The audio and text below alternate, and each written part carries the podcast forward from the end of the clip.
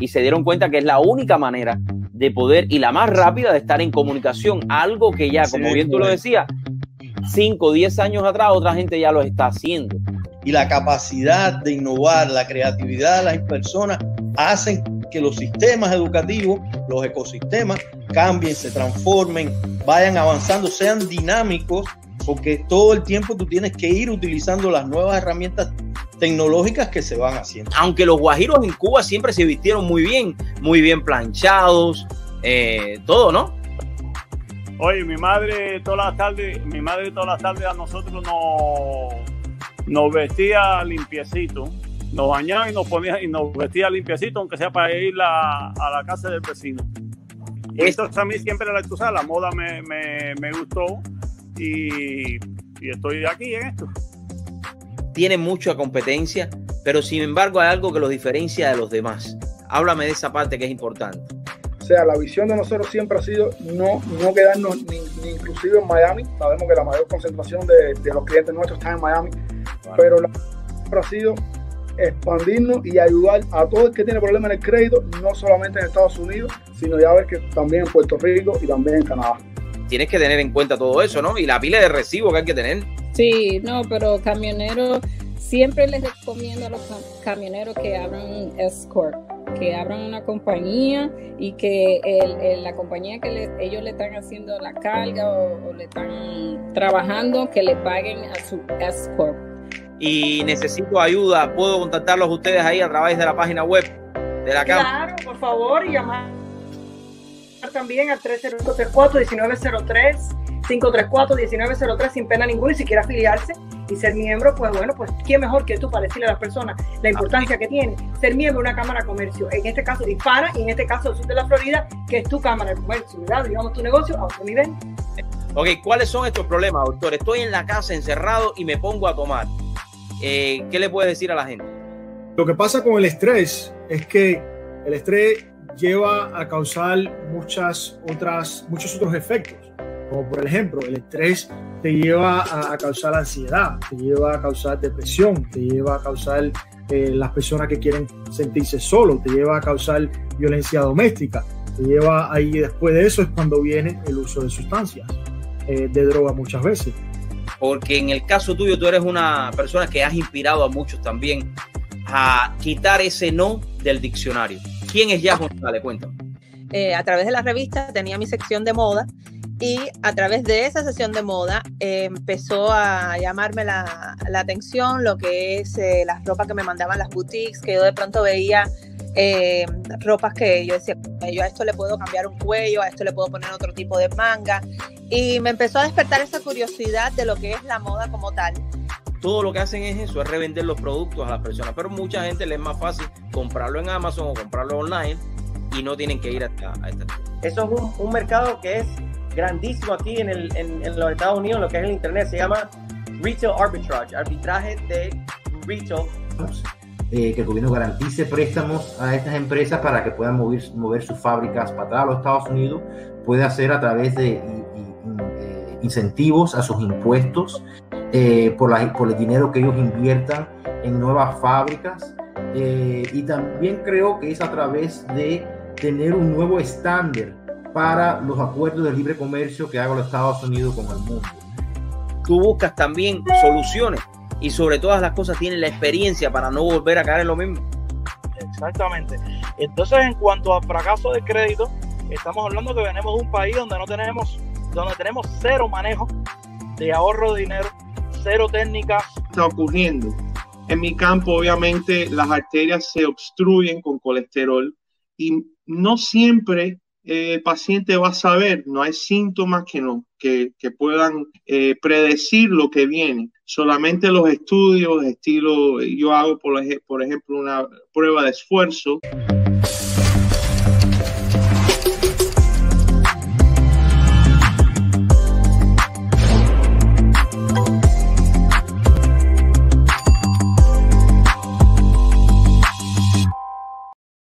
Muy buenas noches, mis amigos. ¿Qué tal? ¿Cómo la están pasando? Unos minutos más, 55 minutos más, y ya estaremos en el día 19 de noviembre. Quien les habla, Dariel Fernández, acompañándolos en esta noche. Para todos los que ya están en sintonía, compartan, compartan, compartan. Para todos aquellos que se quedan hasta tarde y a veces se levantan tarde, porque se quedan hasta tarde, conéctense con nosotros, compartan, compartan el programa. Hoy tengo algunas noticias que han hecho titulares que quiero compartir con ustedes. También decirle un poco que gracias a todos los que se han ido haciendo miembros de nuestro canal, gracias a todos los que nos apoyan a través de las redes sociales. Hoy ha sido un día muy interesante para Carolina y para mí, porque hoy cumplimos un aniversario más. Hoy cumplimos un año más de casados y yo creo que eso es muy importante. Por eso celebrar en todo momento es reconfortante. Y sobre todas las cosas, nosotros lo celebramos un poco diferente quizás, porque nos vamos con las niñas, porque las niñas forman parte también de nuestra vida. Y yo creo que tú tienes que, Elizabeth, cuando nosotros nos casamos, Elizabeth era grande, y ahí pueden ver nuestras fotos a través de nuestro Facebook. Ya Elizabeth era grande y entonces traímos a Elizabeth, traímos a Anastasia y hoy fuimos a compartir. Y déjeme decirle, fuimos a un restaurante que se llama Redfish. Este restaurante es un restaurante excelente. Déjenme decirle a ustedes, excelentísimo. Se los voy a poner aquí porque usted sabe que a mí me gusta ayudar muchísimo a los pequeños negocios. Esto no es un negocio tan pequeño, ¿no? Pero bueno, déjenme presentarle este restaurante. Para todos aquellos que no han ido, se los recomiendo. La comida exquisita. Exquisita. Este es de Redfish, ¿no? Este es. A ver si tiene alguna. De Redfish by Chef Adriani. Esta es la Chef Adriani, esta que está acá, ¿no? Esto es de Redfish. Muy lindo. Se los recomiendo. Se los recomiendo a otros, a todos los que quieran ir. Pero algo que me llamó la atención. El restaurante está. No puedo decir nada mal de restaurante. Hay algunas cositas que quizás la pueda decir, claro que sí. La comida excepcional, la atención excelente, ¿no? Las personas excelentes, como que estuvieras en familia. Dos cosas. No es family friendly en el sentido de que para los niños pequeños no tienen un hard share para que usted pueda sentar a los niños y no tienen también los cups, estos que usted pide, para que los niños puedan tomar agua y no usar un vaso de cristal. Son tres cosas las que quiero hablar de él, ¿no? Pero la comida en general, excelente. Está en un lugar muy clásico, muy lindo. Ahora bien, alrededor, ustedes van a poder ver ahora que hay como una piscina natural. Deje que el video vuelva a entrarle, ¿no? Y esto me llamó la atención. Me llamó muchísimo la atención esto. Ahí viene la piscina ahora, miren. Eso que ustedes ven ahí es como si fuera una piscina natural, que en realidad no es una piscina natural, es el mar el que entra. Pero esto está todo desbaratado, todo corrompido por el mar desde el 2016, porque esto aquí fue destruido completamente. Pero sin embargo, arreglaron, ven, ahí están unas mallas rojas puestas, bueno, por el otro lado. Arreglaron todo el hotel, todo el restaurante, porque esto es una inversión privada que arregló esto. Pero sin embargo, el condado Miami-Dade, que es el que atiende este parque, tiene ese parque muy, muy mal habido. Y voy a estar haciendo un reportaje especial de esto para presentarlo ante las autoridades aquí locales, porque pagamos bastantes impuestos. Ustedes ven ahí que por alrededor de toda esta playa se podía caminar. Ya no puede. Mire cómo tiene unas cosas rojas, porque está como desbaratado la callecita de asfalto. Déjeme decir, esto cuesta menos de $100,000 arreglar toda esa callecita, echarle asfalto, o $200,000 me atrevería a decir. Que eso, en cualquier proyecto, ven esas cosas rojitas que hay ahí, en cualquier proyecto se lo gastan. Así que yo invito, ahora que hay una nueva administración en la alcaldía del condado Miami-Dade, se lo voy a pasar, voy a hacer un reportaje específico para esto. Pero el restaurante, excelente. Se los recomiendo a todos para ir a pasar una noche romántica. Usted tiene, y como el tiempo estaba hoy, un tiempo fresco, era exquisito. Ahí estaban también las personas que estaban practicando esto de cómo volar en el mar. No me acuerdo cómo que le llaman a eso, pero bueno, se los recomiendo a todos. Este lugar para que puedan ir a compartir en familia, sobre todas las cosas. Estaré hablando después en un próximo reportaje de cómo tienen todo esto mal habido ahí en la parte que tiene que ver con el condado. Claro. porque eso es taxi, eso no le importa a nadie.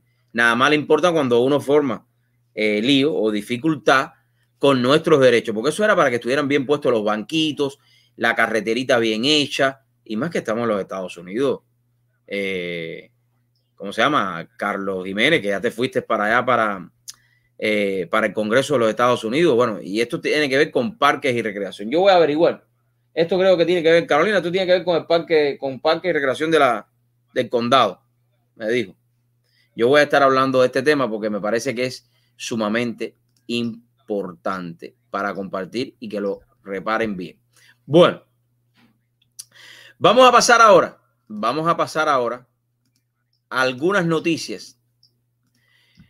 Voy a empezar por lo que está sucediendo con las elecciones aquí en los Estados Unidos. Para todos aquellos que están tristes y acongojados, los que están felices, todavía no tenemos un ganador en estas elecciones. Tenemos Nevada, tenemos Arizona, tenemos Wisconsin y tenemos Pensilvania, que están en las cortes. ¿Por qué? Porque se han encontrado, vaya, lo que han encontrado de fraude en estas elecciones no tiene nombre. Y las pruebas están ahí. Aunque yo sé que algunos que van a ver después este programa me van a decir así que yo estoy diciendo mentiras, que no es verdad, que dónde están las pruebas. Las pruebas están y ya las están presentando. Pero bueno, tenemos que en el caso de Michigan y Georgia están en reconteo, esos dos. Así que, no, en el caso de Wisconsin, perdonen, y Georgia están en reconteo. Michigan está en las cortes.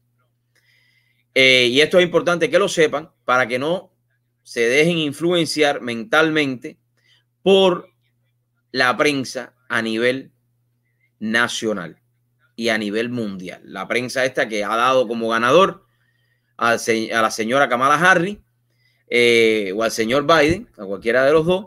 Pero hasta este momento, hoy, 11-17 de 2020, noviembre 18 de 2020, no hay ganador en estas elecciones presidenciales en los Estados Unidos.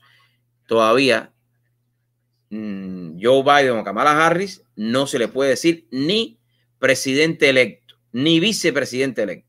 Aunque los medios de comunicación que están en la extrema izquierda lo han catalogado así y se han tomado la atribución de certificar una elección cuando los únicos que pueden certificar las elecciones son los secretarios de Estado de cada estado.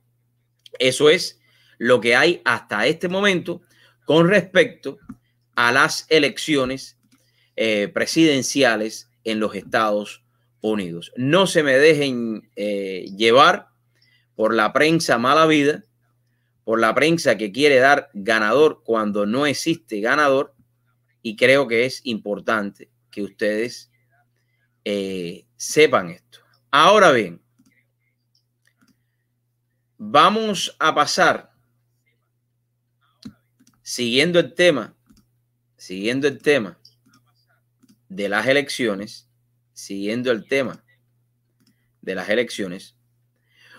hoy salió una noticia para todos aquellos que quieren testigos, que quieren pruebas. Hoy salió una noticia donde, se las voy a poner para que ustedes lo vean, donde testigos del reconteo en Georgia vieron que votos para Trump eran contados a favor del señor Joe Biden. Testigos del reconteo en Georgia vieron que votos para Trump eran contados a favor del señor Biden. Los declarantes también juraron haber visto boletas por correo. Fíjense esto. Y todavía hay personas que me dicen, pero eso es imposible. ¿Cómo va a haber fraude? Todavía hay representantes del gobierno de los Estados Unidos que son demócratas, que están diciendo que no había fraude. Todavía está Ocasio Cortés, la señorita Ocasio, como le digo yo, que llegó a ser en estos momentos congresista de los Estados Unidos por el dinero que le metieron a su campaña y el juego político que hicieron ahí, diciendo que no hay fraude en las elecciones presidenciales de los Estados Unidos. Pero bueno, los declarantes también juraron haber visto boletas por correo sospechosamente impecables y sin arrugas, completadas de manera uniforme y perfecta. O sea, usted sabe que cuando usted envía la correspondencia, a veces por el correo se estruja un poco. Esto no. Esto vino como que vino especial. Las mandaron especialmente para Joe Biden, que no pasaran ni por el correo. Eso no pasó ni por el correo. Esas boletas fueron directo para que las contara. Testigos del reconteo de las elecciones presidenciales en Georgia han afirmado declaraciones juradas donde testifican haber observado que las boletas emitidas para el presidente Donald Trump se contabilizaron como si fueran emitidas para el ex presidente Joe Biden. El abogado de la campaña de Trump, Lin Wood, presentó las declaraciones juradas ante el Tribunal Federal en Georgia el 17 de noviembre como parte de una moción de emergencia que busca bloquear la certificación de los resultados de las elecciones en el estado de Peach. 9 de los declarantes juraron haber visto boletas por correo sospechosamente impecables y sin arrugas, completadas de manera uniforme y perfecta, casi siempre para Biden. En un caso, un lote de tales boletas incluyó 500 boletas al hilo con votos para Biden, el candidato presidencial de los demócratas. La falta de dobleces resulta extraño, considerando que las boletas electorales por correo deben doblarse para que quepan en un sobre. Algunos de los testigos dijeron que las marcas perfectas, todas en tinta negra y ninguna marcada fuera del casillero redondo, parecía impresas por una máquina o estampadas. La moción de emergencia detalló estas y otras anomalías, violaciones y posibles signos de fraude electoral la noche anterior a la fecha límite para el reconteo de Georgia, que ya ha descubierto lotes de votos no contados para Trump en 3 condados. Todo estaba en total desorden, escribió Susan Boles, directora electoral con 20 años de experiencia en el manejo de boletas, en su declaración jurada sobre su experiencia en un centro de recuento en el condado de Fulton. Caballero, vamos a hablar claro. Te guste o no Trump, seas demócrata o seas republicano, hubieron fraude y hay fraude en estas elecciones y van a seguir saliendo. Eso no es una cosa que se va a ir de la noche a la mañana. Yo, como le digo a todos ustedes, y se lo digo cada vez que alguien me pregunta, todo el mundo me pregunta por las mañanas, oye, ¿qué hay de nuevo? ¿Qué está pasando? Yo les digo a ustedes, hasta hoy no hay ganador de las elecciones presidenciales en los Estados Unidos porque estos estados no han certificado las elecciones. Hasta hoy se han encontrado anomalías, se han encontrado fraude en las elecciones, y esto es mucho más allá de que yo sea republicano, y me imagino que ustedes también, que son demócratas, tienen que olvidarse que son demócratas y asimilar, aceptar que hubieron fraude, porque que un muerto vote, vaya, puede ser que la señora haya votado 2 semanas antes y se murió, está bien, yo se lo acepto. Pero que hayan votado muertos por Tonga, como si fuera un cementerio electoral, eso es un fraude, ¿no? Digo yo, preguntaría entonces a Francisco Rojas, a Neuer, a Armando, que está por ahí, Magalis, ¿qué creen ellos? Vamos a ver qué sucede. Porque yo realmente no creo que un muerto pueda votar hasta el día de hoy. Vaya, si la tecnología en el futuro te dice, bueno, yo voy a dejar ya mi voto puesto, aunque yo me muera, votaré. Pero eso todavía creo que no está aceptado en los Estados Unidos. Pero bueno, votos impecables. Estos votos fueron impecables. Esto es como coger yo una hoja de las que tengo aquí ahora. Imagínense esto. esta hoja impecable y sin doblarla ni nada, que sabe que usted tiene que volar la boleta para explicarle a ustedes lo que es un voto impecable, ¿no? Usted se sabe que usted dobla la boleta, la pone dentro de un sobre y envía la boleta, ¿no?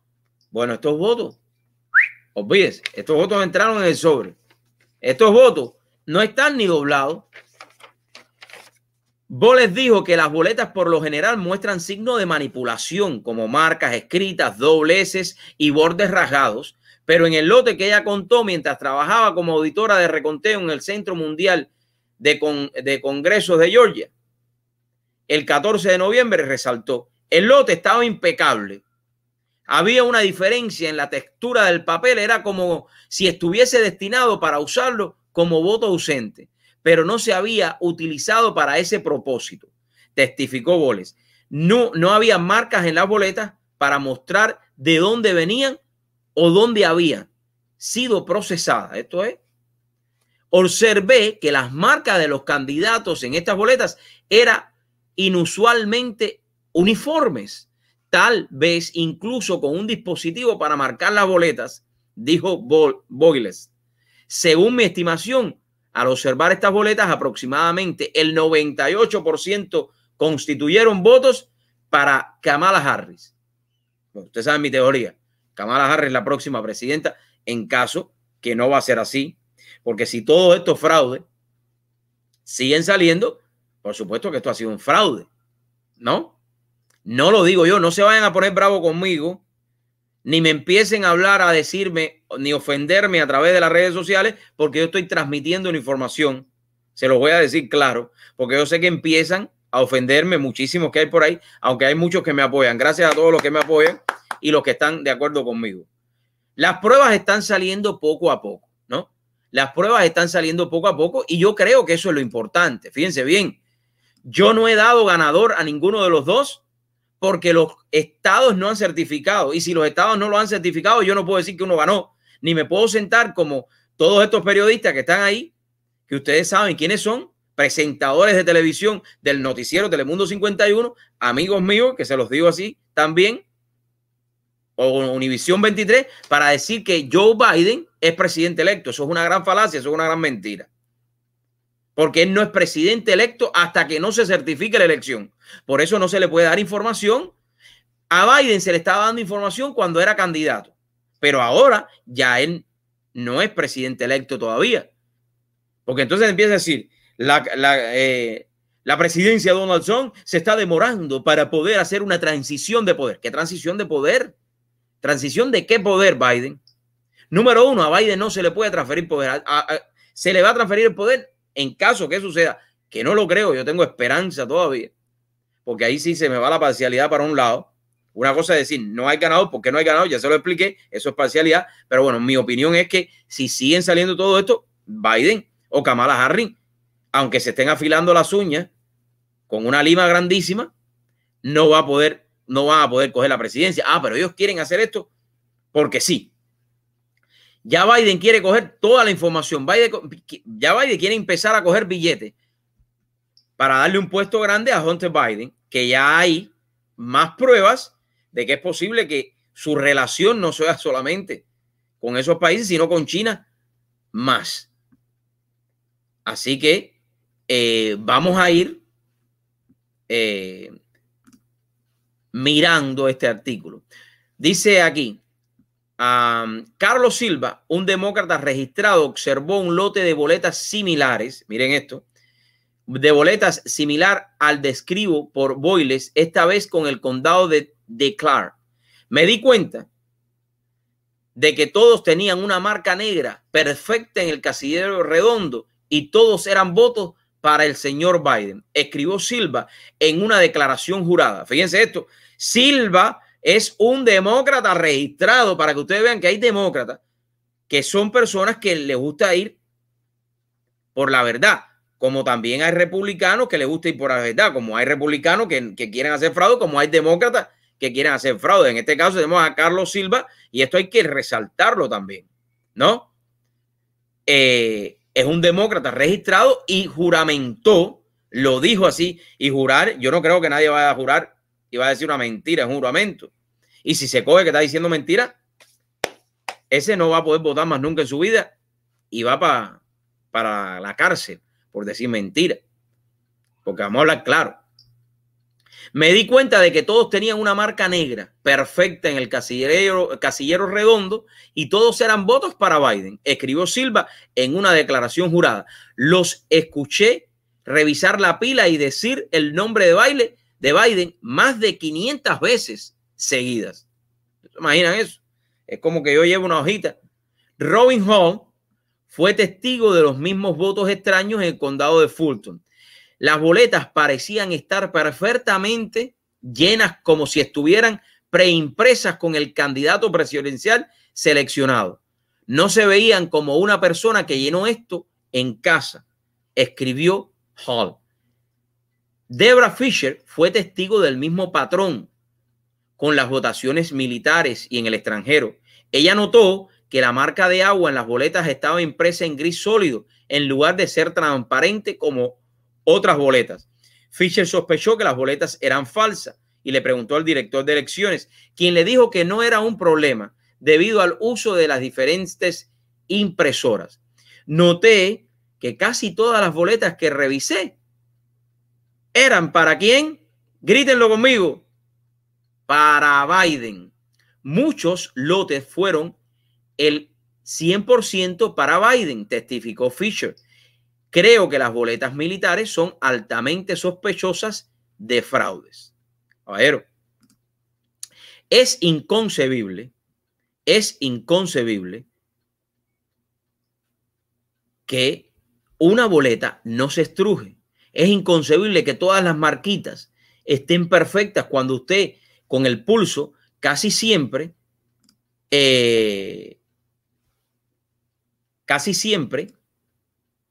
usted con el pulso se va del huequito, pero estas son las boletas de Biden, son perfectas. Para mi idea es que la gente que votó por Biden tiene una caligrafía perfecta, ¿no? Y es perfecto, te pinta y allá adentro te queda. Eso es lo que parece que está pasando en este momento con todas las boletas de Biden. Votos de Trump por Biden. Miren esto. 3 de los declarantes testificaron que presenciaron que las boletas emitidas para Trump se colocaban en pilas para Biden y se contaban para el recuento del expresidente. Uno de los 3 dijo que grabó la actividad en video. Ahí, como me gusta esto. Las boletas que eran para Trump contadas para Biden y están grabadas en video. Nicolás Scherr dijo que vio que las boletas emitidas a favor de Trump fueron colocadas en pilas para Biden cuando estaban observando el reconteo en el condado de Henry. Otros observadores le dijeron a Scherr que notaron la misma actividad en otras 3 mesas de auditores. Cuando le arbitró sobre el tema el funcionario electoral en el centro, hubo una hostilidad extrema. En ningún momento fui testigo de que se colocara en la pila de votos a Joseph Biden para Donald Trump, testificó Scherr. Basándome en mis observaciones, creo que se emitieron votos ausentes adicionales para Donald Trump, pero que contaron para Joe Biden. Imagínense usted. Además, creo que hubo un fraude generalizado a favor de Joe Biden. Entonces son gente que estaba ahí trabajando, que están diciendo todo lo que está pasando. Y esta gente todavía tienen el descaro de decir la Nancy Pelosi, que lo único que ha hecho en toda esta pandemia es hacerse el pelo y hacer todas las conferencias de prensa los viernes, repitiendo lo mismo, hostigando a los republicanos, porque no le importa a ella, ni le importa a todos ellos, la nación, ni le importa lo del virus chino, ni nada. Es nada más hostigando a la presidencia y haciéndose la buena gente. Nancy Pelosi, Nancita. Basándome, con Z Johnson vio que las boletas de Trump se colocaban en la bandeja de Biden cuando supervisó el reconteo en el condado de Cobb. También fui testigo que 2 trabajadores electorales colocaron las boletas ya separadas en las bandejas de sin voto y de Jorgensen y las sacaron y las colocaron de nuevo dentro de la bandeja de Biden, testificó Johnson. Ellos luego sacaron todas las boletas de la bandeja de Biden y las apilaron en la mesa. Escribieron en la hoja de votación, dijo y agregó que ella grabó un video del incidente. Creo que las operaciones de la Junta Electorales fueron descuidadas, desorganizadas y sospechosas.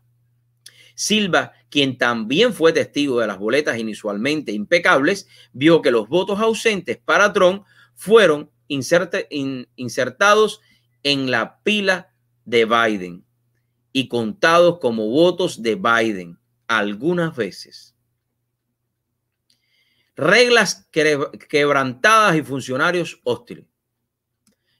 Varios testigos describieron violaciones generalizadas de las reglas de reconteo. Los auditores no siguieron el procedimiento en el que cada boleta es vista primero por una persona, quien lee en voz alta para qué candidato se emitió el voto en la boleta y pasa la boleta a un segundo auditor, quien hace lo mismo. Varios de los observadores dijeron que el procedimiento no se siguió de manera uniforme y que los auditores a menudo contaban los votos indebidamente. Ustedes vieron el video que se posteó acerca de el reconteo de votos que se hizo aquí en la Florida, en el condado Miami-Dade, con las elecciones de nuestra amiga Ileana García al Congreso estatal o al Senado estatal. Ustedes vieron cómo fue que contaban, hacían dos personas atrás de cada bando. Una persona cogía la boleta, la miraba con la lupa a veces para saber si todo estaba correcto. Y esa misma persona decía, oye, este voto es para fulano, y lo tabulaban de esa manera. No, aquí esto fue como les dio la gana a ellos, como realmente ellos quisieron hacerlo, y lo siguen haciendo así. Y todavía aquí hay gente que viene y me dice, pero Ariel, ¿tú quieres que lo van a contar? Oye, que lo tienen que contar todo.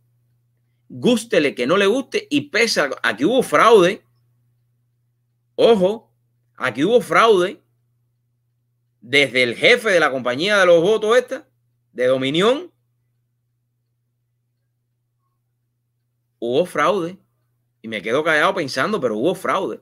Las declaraciones juradas pintan una imagen de un proceso desordenado, con diferentes mesas de auditores que utilizaban diferentes procesos para contar los votos. Varios de los declarantes republicanos dicen que enfrentaron abierta hostilidad por parte de los funcionarios electorales, quienes no trataron a los observadores demócratas de la misma manera.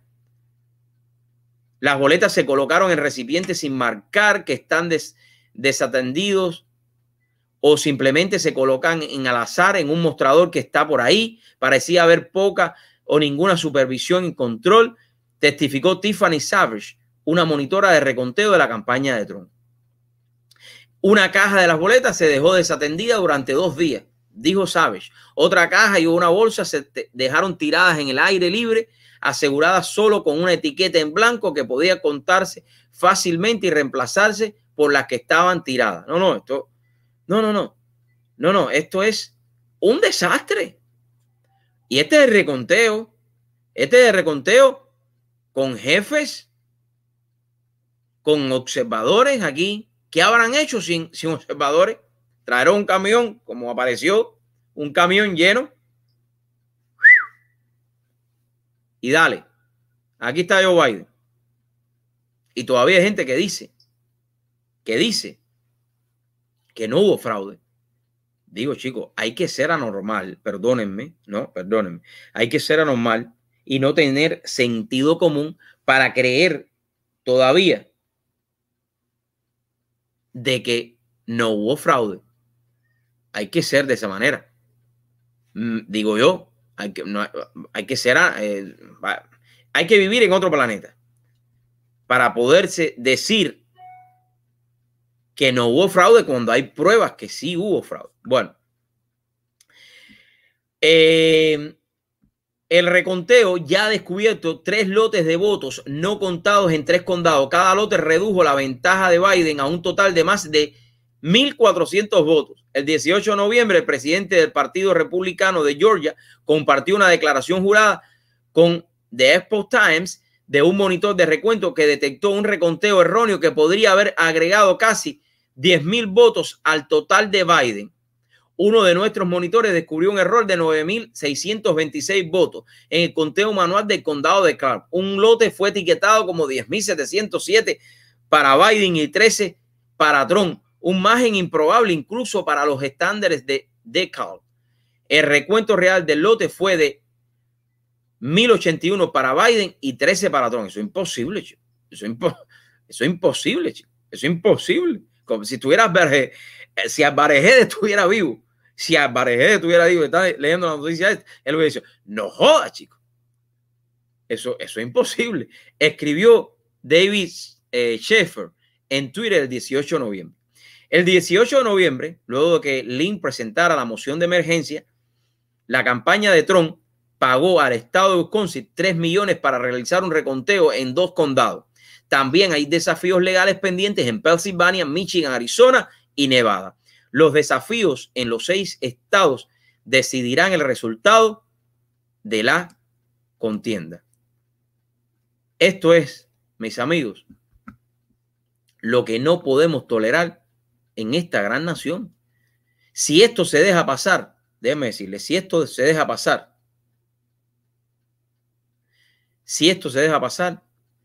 pasaremos a la historia del mundo, o pasará la historia del mundo con uno de los mejores fraudes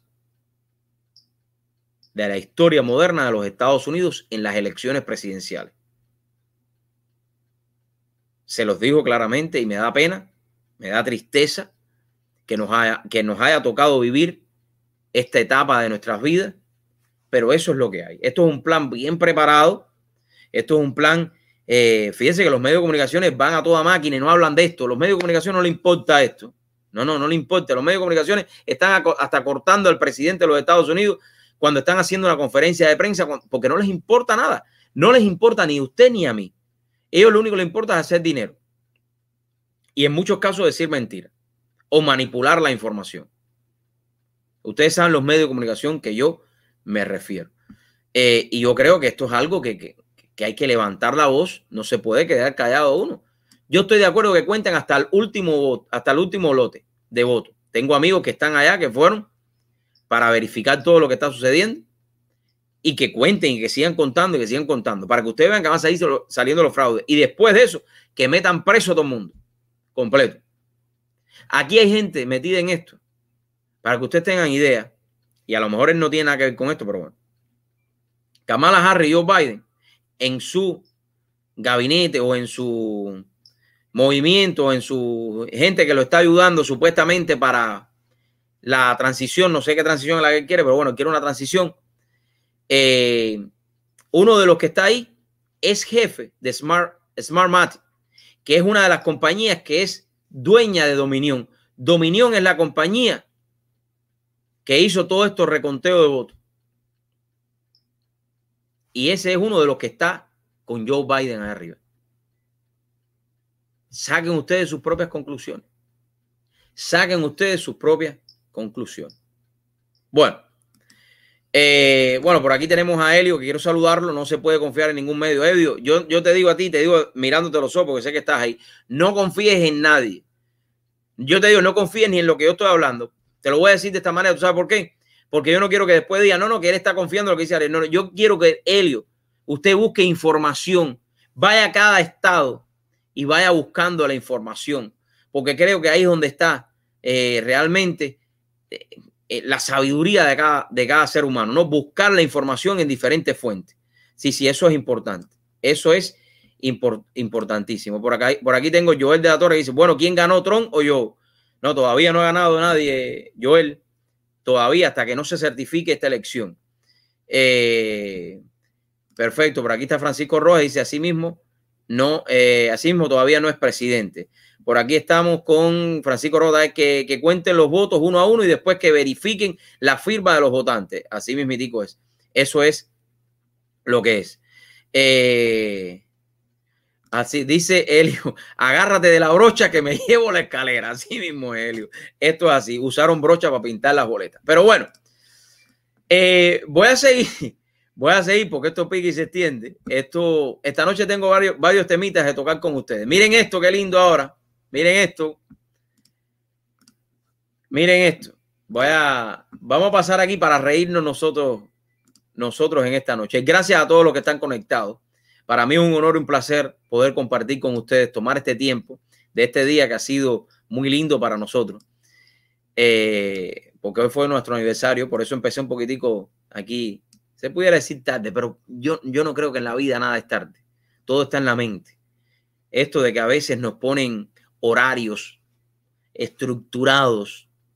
Yo creo que el ser humano, no sé, no voy a hablar de ese tema porque para mí es un poco estructurado, ¿no? Pero bueno, anyway, eso es un tema que sería filosóficamente hablarlo acerca de los tiempos, de los relojes, de estar mirando el tiempo constantemente, de querer cambiar el tiempo, de querer apresurarse, de querer llegar temprano, llegar tarde. O no, vamos a dejarlo ahí, otro día hablo de esto. Pero bueno, voy a pasar con esta noticia para todos aquellos que les interesa los trabajos. Miren esto. Miren qué lindo. Miren esto, qué belleza. Ahí lo tienen. Resulta ser que ahora ya le están pasando la cuenta. Todavía no es presidente electo y ya le están pasando la cuenta. ¿Quién? Black Lives Matter le está pasando la cuenta. Vamos a ver si se acuerda después. Bueno, pero Kamala sí se acuerda. Ya ahora vino también Sanders, ahorita viene Antifa a pasarle la cuenta a lo que es el señor Biden con Kamala Harris. Pero bueno, aquí tienen al comunista, que lo ha dicho así, socialista, Bernie Sanders, confirma que busca el puesto de secretario del trabajo. ¿Bien visto? Un hombre que en su vida ha trabajado porque ha recibido un sueldo de viviendo del pueblo, ojo, de viviendo del pueblo, con sus discursos populistas, impulsando la agenda comunista y socialista en los Estados Unidos. Ese ha sido su trabajo de Bernie Sanders, de decir que modelos como los de Cuba es lo que hay que implementar aquí, modelos como la Unión Soviética, que se desbarató en piezas. Y hay países que si usted le habla del comunismo, es posible que nunca usted no desaparezca, pero como vive en un país de libertad, el senador Bernie Sanders, quien perdió por segunda vez consecutiva a la nominación de ser candidato para los demócratas. Pero me imagino que él habló con esta gente y le dijo, mira, vamos a hacer una cosa. Todos mis votos yo voy a tratar que te los pasen a ti. Cuando tú estés ya ahí, yo te voy a pedir un puesto. Y eso es lo que está haciendo ahora. El senador Bernie Sanders, el comunista Bernie Sanders, o socialista, porque socialismo y comunismo es lo mismo. Lo que pasa es que el socialismo te lo tratan de desfigurar. El otro día me dice uno por ahí que el socialismo es bueno, que el socialismo es algo que aquí en los Estados Unidos ya hay socialismo. Me quedé así, ni le respondí porque, cabrón, ¿qué cerebro tiene la gente a veces? ¿Qué cerebro tiene la gente a veces? ¿Qué cerebro? El socialismo no es más que la tergiversación del nombre del comunismo. Eso es el socialismo. Socialismo y el comunismo es lo mismo. Lo único que le cambia un poquito el nombre. Eso nada más. El senador Bernie Sanders dijo que habló con el equipo del candidato demócrata Joe Biden sobre la posibilidad de convertirse en el secretario del trabajo si Biden gana las elecciones. Mira, menos mal que Bernie está al tanto de lo que está pasando, ¿no? Parece que Bernie sabe. Todavía. Parece que Bernie sabe. Si Biden gana las elecciones. He tenido alguna conversación con alguien del equipo de transición de Biden sobre un posible puesto en el gabinete. Le preguntó el presentador de este canal de televisión CNN, que ustedes saben que es de la extrema izquierda, Jake Tapper, el autodominado senador socialista comunista, el domingo. Sanders respondió afirmativamente y confirmó que habló con el equipo de Biden y dijo que quiere hacer lo mejor posible en cualquier capacidad como senador en la administración para proteger a las familias trabajadoras de este país. Cuando él en su vida, Bernie Sanders, ha trabajado. Pero bueno, así son las cosas. Ese es el equipo que está conformando el señor Biden. Muchos medios de comunicación declararon a Biden como ganador de las elecciones presidenciales. De Epoch Times no anunciará un ganador de las elecciones, por eso me guío por este periódico. Ellos no han anunciado un ganador porque no hay ganador, pues lo repito, hasta que ya decidan esto, no dejaré de decirlo, hasta que todos los resultados sean certificados simplemente y se resuelvan todas las demandas judiciales. Sara Nelson, jefa de la Asociación de Auxiliares de Vuelo, dijo a NBC News que Sanders la contactó para pedirle apoyo. Varios otros políticos progresistas habrían tratado de contactar a Biden en los últimos días. Sin embargo, como es probable que en enero los republicanos controlen el Senado, si Dios y la Virgen Santísima y todos los santos que existen y los que existirán quieran, luego de dos elecciones de segunda vuelta en Georgia, es muy posible que sus nominaciones sean bloqueadas en la Cámara Alta si Biden sale victorioso. Algunos grupos empresariales expresaron su ansiedad ante la perspectiva de que Sanders tenga un papel destacado en el gobierno federal.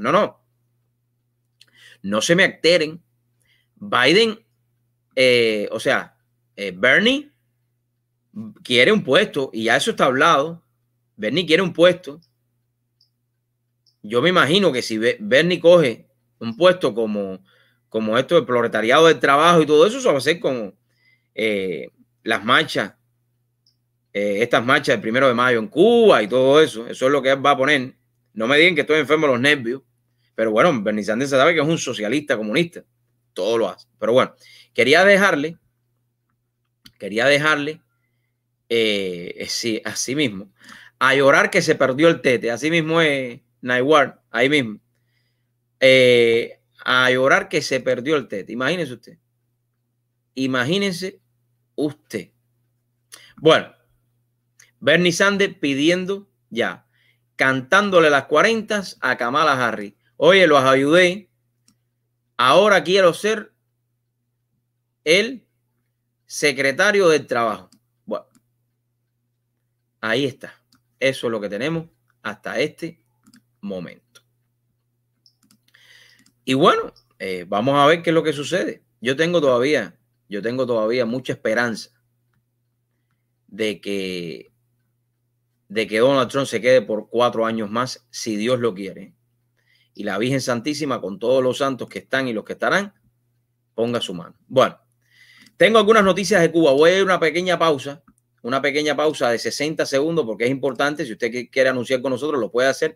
Puede escribirnos a través de info@darielfernandez.com. No tenga pena. Si no tiene dinero, llámenos también y lo apoyamos. Nosotros nos importa es que la economía se reabra, que los negocios vuelvan a generar empleos, vuelvan a generar ingresos, porque eso es lo único que va a mover esta economía.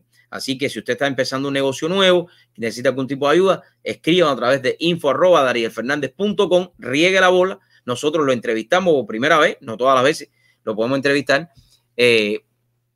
pero lo entrevistaríamos, les daríamos un apoyo, le explicamos todo lo que nosotros hacemos con todo lo que tiene que ver tecnología, marketing, para que usted pueda llevar su negocio a otro nivel. Quiero recordarles antes de irme a la pausa, porque creo que es importante. Aquí tengo la imagen. Para todos aquellos que estén buscando empleo, ya están llegando las aplicaciones, ¿no? Y quieran comenzar más que un empleo, una carrera. Yo creo que eso es lo importante. Best Class Insurance está buscando personas que hablan inglés y español, que tengan experiencia en vender seguros con licencias 440, la 220. Esto es una compañía que ha sido una compañía de una trayectoria en 1994 en el sur de la Florida. Está buscando personas que quieran unirse a su grupo para trabajar, para ganar muchísimo dinero. Me voy a la pausa y regreso con mucho más de True Show con Dariel Fernández. Déjame que dice aquí. Mi nombre es Sisi, jaja. Esta es la cuenta de mi hijo. Ah, bueno, Sisi, perdóname, pero es que yo leo lo que dice aquí. Mi amor, gracias por decirlo. Gracias, Sisi, por estar aquí. Amén, ahí vamos. ¿Qué dice aquí Helio? Antes que me vaya Helio, mi amigo. El nazismo le han cambiado el nombre a comunismo y después a socialismo y ahora el nuevo orden mundial. No, esto es, mi amigo, increíble lo que está sucediendo en el mundo. Pero no se me vayan porque a regresar estaré hablando sobre la infiltración mundial del régimen asesino comunista chino a través nada más y nada menos de lo que yo he dicho varias veces, de la educación experimenta complicaciones. Ya regreso con mucho más de True Show con Dariel Fernández en esta noche, en la cual ya estamos cruzando el umbral hacia el día 19. Ya regreso después de esta pequeñísima pausa. No se muevan, compartan, compartan, despierten a los que están dormidos, que vamos a hablar de China ahora y cómo se están infiltrando en la educación en muchísimos países.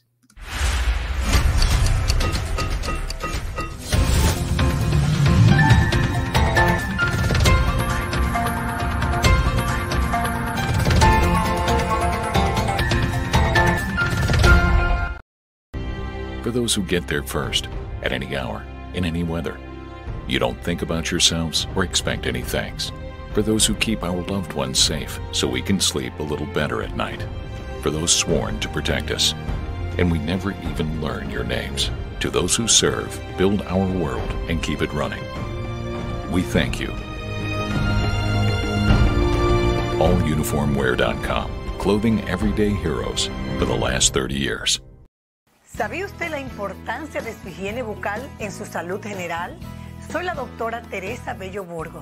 Les invito a pasar por nuestras oficinas dentales. Tenemos más de 10 años ofreciendo servicio a nuestra comunidad y tenemos la más alta tecnología en equipos. Tenemos un personal altamente calificado. Deseamos verlo en nuestras oficinas. Visítenos. La primera consulta cosmética es totalmente gratis. A new era in doors and windows. Introducing our most modern and elegant color yet. All black frames. Available in all our models to enhance your luxury design experience with the same quality you are already familiar with. With more than 70,000 square feet and the latest technology in the industry, we are ready to turn your vision into a reality. All black frames. By Mr. Glass Doors and Windows. Find a dealer today. For the past 20 years, we at Mr. Glass have invested in developing the best impact doors and windows for our clientele. Looking to provide even more for our clients, we've added to our offerings a new line of products that bring privacy, a modern look, and a finishing touch to your home or office. Presenting state-of-the-art, blackout, screens, and zebra roller shades by Mr. Glass Doors and Windows Manufacturing. Visit MrGlassWindows.com for more information. ¿Cuántas veces he escuchado decir a un dueño de negocio, yo no necesito hacer publicidad? ¿Realmente usted considera que no necesita hacer publicidad? ¿Que no es importante dar a conocer su negocio? Hoy, con la tecnología, usted no tiene que invertir grandes cantidades de dinero en advertising para darse a conocer. Denos la oportunidad de formar parte de su familia, de ayudarlo a obtener otro eslabón en la historia de su compañía. Ponemos, estamos aquí para ti.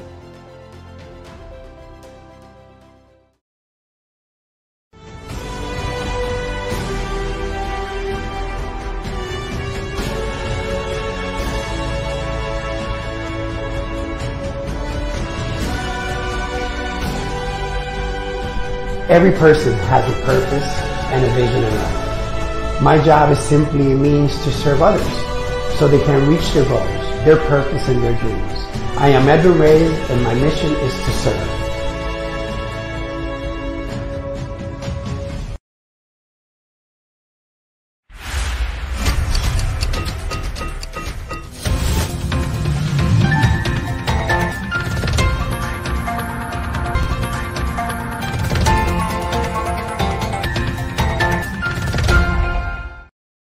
Bueno, mis amigos, regresamos. Yo sé que muchos ya están ya ahorita a dormir ya, pero no importa, después lo ven. Después pueden ver el programa mañana pasado, cuando ustedes quieran. Vamos a pasar a esto, algo que yo vengo diciendo hace años. Yo vengo diciendo. Y la gente a veces me dice, Dariel, pero tú eres muy, muy fuerte. Digo, tengo que ser fuerte.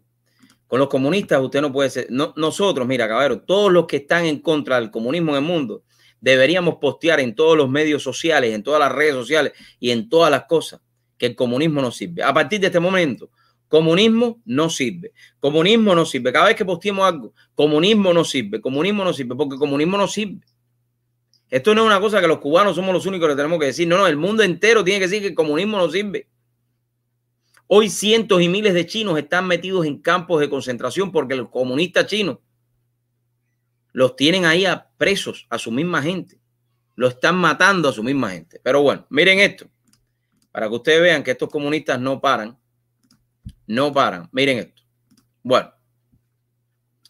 Vamos a pasar aquí. Tengo algunas noticias de Cuba que voy a hablar ahorita. Infiltración mundial del régimen chino a través de la educación experimenta complicaciones. Documentos del gobierno filtrados recientemente obtenidos por The Epoch Times revelan que los principales proyectos de educación en el extranjero del Partido Comunista Asesino Chino han sufrido complicaciones debido a la pandemia del virus chino. Los recortes de fondos y rechazo de la comunidad internacional, los institutos Confucio y la Alianza Universitaria de la Franja y la Ruta son proyectos educativos que tienen como objetivo difundir la propaganda comunista del régimen chino dentro de los países extranjeros. Imagínense esto. Imagínate esto. Proyectos educativos que tienen como objetivo difundir la propaganda comunista del régimen chino dentro de países extranjeros. O sea, que ellos van por el mundo invirtiendo dinero con su plataforma, con su propaganda. Instituto Confucio experimenta complicaciones. The Epoch Times obtuvo un conjunto de documentos del gobierno provincial de Gansú. Esto es un barrio ahí un estado o una ciudad en China, incluyendo informes de trabajos internos. Según un documento de la Oficina de Educación de Gansú, con fecha el 11 de junio, el subdirector a la oficina, es que estos nombres son un poco complicados, ¿no? Un poco de nombres. Su Hongui dijo durante una sesión de entrenamiento de cuadros comunistas que la pandemia del virus chino tiene un enorme impacto en la cooperación internacional y en los intercambios en la educación este año. Su señaló enfáticamente que los ICE están sufriendo, o sea, los institutos Confucio, tiene un nombre bueno, Instituto Confuso, de confundir, están sufriendo contratiempos y han entrado en un duro periodo. Dijo que desde el 2018 y 2016 universidades de Estados Unidos anunciaron que ya no renovarán sus acuerdos con estos institutos y que cerraron. Los IC me están mandando mensajes por aquí, entonces yo cierro la aplicación para que no me manden un mensaje más. Estos institutos son operados por la agencia gubernamental china Hanban bajo su Ministerio de Educación, pero en medio del retroceso de las comunidades internacionales contra las tácticas de infiltración de Beijing y a través de los IC, el Partido Comunista Chino Asesino cambió el nombre de estos institutos por el de Fundación China de Educación Internacional en julio. La misma Hanban dice que estos institutos siguen siendo un proyecto financiado por el gobierno asesino chino y los profesores que son enviados a enseñar en el extranjero siguen siendo examinados y seleccionados por el Partido Comunista Asesino Chino. En agosto, un centro de sede en Washington que promueve estos institutos en Estados Unidos, imagínate esto, el comunismo metido en China, en Estados Unidos, fue designado como misión extranjera. En septiembre, el secretario de Estado de Estados Unidos, Mike Pompeo, dijo que esperaba que todos estos centros en los campus universitarios estadounidenses se cerraran antes de finales del 2020. ¿Cómo es posible? Déjame pararme aquí. ¿Cómo es posible? ¿Cómo es posible? Ayúdenme a entenderlo. ¿Cómo es posible que en las universidades de los Estados Unidos, cómo es posible que en la tierra de los Estados Unidos se deje infiltrar de tal manera por el Partido Comunista Asesino Chino de poner estos institutos que lo que hacen es infiltrarse dentro de la educación estadounidense, como lo están haciendo, para poder cambiar, inyectarle en la mente a los jóvenes que lo que tienen en el cerebro es, no lo voy a decir, pero usted sabe lo que tienen en el cerebro, porque no piensan y están metidos en su carrera, porque eso es lo que les han enseñado, y vienen estos chinos comunistas a infiltrarse dentro del sistema universitario, del sistema educacional de los Estados Unidos, con estos institutos. Y por eso esta administración ha estado fuertemente enfocada en eliminar todo esto, porque esto es una falta de respeto. Ustedes saben lo que estos institutos le digan a un joven que la economía china, que lo que hacen los chinos es lo mejor que hay en el mundo. Eso es una falacia. Eso es una falta de respeto. Esto es una de las mejores tácticas del comunismo para poder desbaratar lo que quede, el único bastión que quede en el mundo, que son los Estados Unidos. Pero ellos están enfocados en acabar con este país. Lo están enfocados. Y están empezando por los más débiles mentalmente. Aquí están los documentos en chino. El que sepa chino puede leer todo eso. Yo no lo sé, pero bueno, ahí están para que después no digan que los documentos yo los traje. No los traje. Ahí están. Según el documento, Su declaró que en el entrenamiento de los cuadros, para los que son cubanos saben lo que es cuadro, ¿no? Los cuadros, igual que lo que hay en Cuba. Que la gestión del asunto exteriores del partido deben ser estrictamente implementada, incluyendo el trabajo de estos institutos confusos. Su consideró que el establecimiento de 7 institutos por parte de la provincia de Gansú era un logro del gobierno local para globalizarse.